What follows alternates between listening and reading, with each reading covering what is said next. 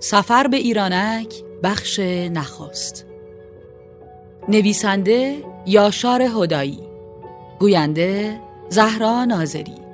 تهیه و تنظیم مؤسسه پژوهشی تاریخ ادبیات کودکان. سفر به ایرانک بخش پنجم. نشانه های کودکی در زیست بوم اعثار ایرانک در بخشی از سفر زاویه دید خود را از کودکان به بزرگسالان تغییر می دهد. اگرچه همچنان راوی کودک و کودکی باقی می ماند. چرا که کاوش ایرانک در هزار توی فرهنگ و زیست بوم ایرانی اقتضا می کند که از نگاه بزرگسالان اثار گذشته به کودک و کودکی پرده برداشته شود. نخستین گام در این راستا با مشاهده البسه کودکان عصر قاجار برداشته می شود. یکسان بودن لباس کودکان رها شده از بند قنداق با بزرگسالان این عصر بخشی از نگاه بزرگسالان به کودک و کودکی را برملا می سازد. این یکسانی حکایتگر توسعه نیافتگی و عدم تمایز نهاد کودکی در این دوره تاریخی است چندان که کودکی به مسابه دوره مستقل از بزرگسالی شناخته نمی شود. ایرانک روایت خود از فرهنگ کودکی در اعثار گذشته را با نمایش نشانه های کودکی در زندگی مردمان آن اعثار و اشیایی که آنان برای رتق و فتق امور روزمره کودکان مورد استفاده قرار می‌دادند از سر می‌گیرد این بار ایرانک ناقل خورد روایت هایی است که تنها مسافران تیزبین قادر خواهند بود از دل اشیاء به نمایش گذاشته بیرون بکشند.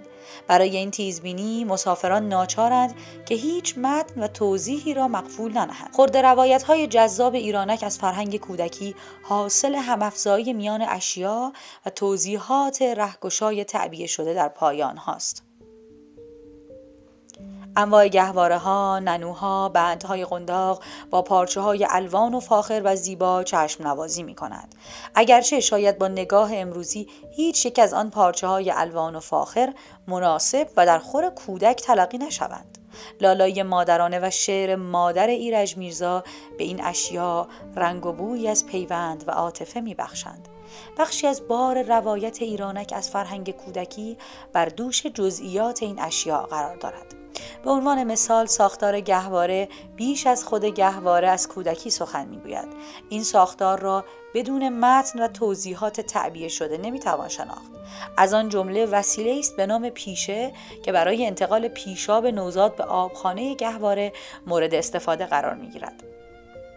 برای ساخت پیشه از چوب، نی، برگ و در دوران متأخر از لاستیک استفاده شده است. آبخانه گهواره ظرفی سفالی یا فلزی است که به عنوان آبریزگاه و به جای لگن در گهواره جاسازی شده است. وربند یکی دیگر از اجزای گهواره و ننوهاست. وربند پارچه است که مادران به کمک بند و بندیلک کودک را به گهواره یا ننو میبستند. چند قدمی که پیش می رویم با یک استرلاب روبرو می شویم. بیشک تلاش برای یافتن نسبتی میان استرلاب و کودکی ذهن مسافران ایرانک را به خود مشغول می کند. پاسخگویی به این معما ممکن نخواهد بود مگر با رجوع به توصیفی که ایرانک ادا مگر با رجوع به توصیفی که ایرانک ارائه می دهد و شناخت وسیله دیگر به نام زایچه زایچه جدولی است که در آن درجات قرار گرفتن سیارات و ماه و خورشید در صور فلکی مختلف و نیز دیگر عوامل آسمانی و فلکی را به هنگام زاده شدن کودک ثبت می کند. استفاده از استرلاب و ثبت در زایچه رویهی مرسوم برای تشخیص سعد و نحز زایش کودک بوده است. از پیچ زل شرقی به سمت زل شمالی ایرانک که میگذریم گویی از یک گردنه بزرگ تاریخی عبور کرده ایم. این بار با اسباب بازی های جدید و دو نمونه مشخص از نگاه معاصر به کودکی روبرو هستیم. نخستین نگاه را در هدایای زویا پیرزاد به ایرانک می‌توان جستجو کرد. کلاه حمام و روفرشی های دست دوز مادر این نویسنده و ژاکتی که او برای فرزندش بافته است و میمون عروسکی و همچنین عروسک راپونزل و آلن عروسک سیاه پوست از جمله اشیاء اهدایی این نویسنده به ایرانک هستند که دو عروسک اخیر در اثر او یعنی چراغها را من خاموش می‌کنم حضور دارند. دومین نگاه متعلق به پایان نامه مهرنگیز منوچهریان از نخستین زنان حقوقدان مدافع کودکان است. در برگی اسکن شده از پایان نامه این حقوقدان شاهد نقدی بر شیوه های فرزند پروریه زمانه هستیم به رغم تغییر نگاه به کودکی در دوره معاصر اما ایرانک از انعکاس واقعیات غافل نمانده است چندان که تصاویری از کودکان کار در قالیبافخانه و دیگر جاها با عنوان کودکان بدون کودکی پایان بخش روایت ایرانک از فرهنگ کودکی است. سفر به ایرانک را در بخشهای بعد دنبال کنید.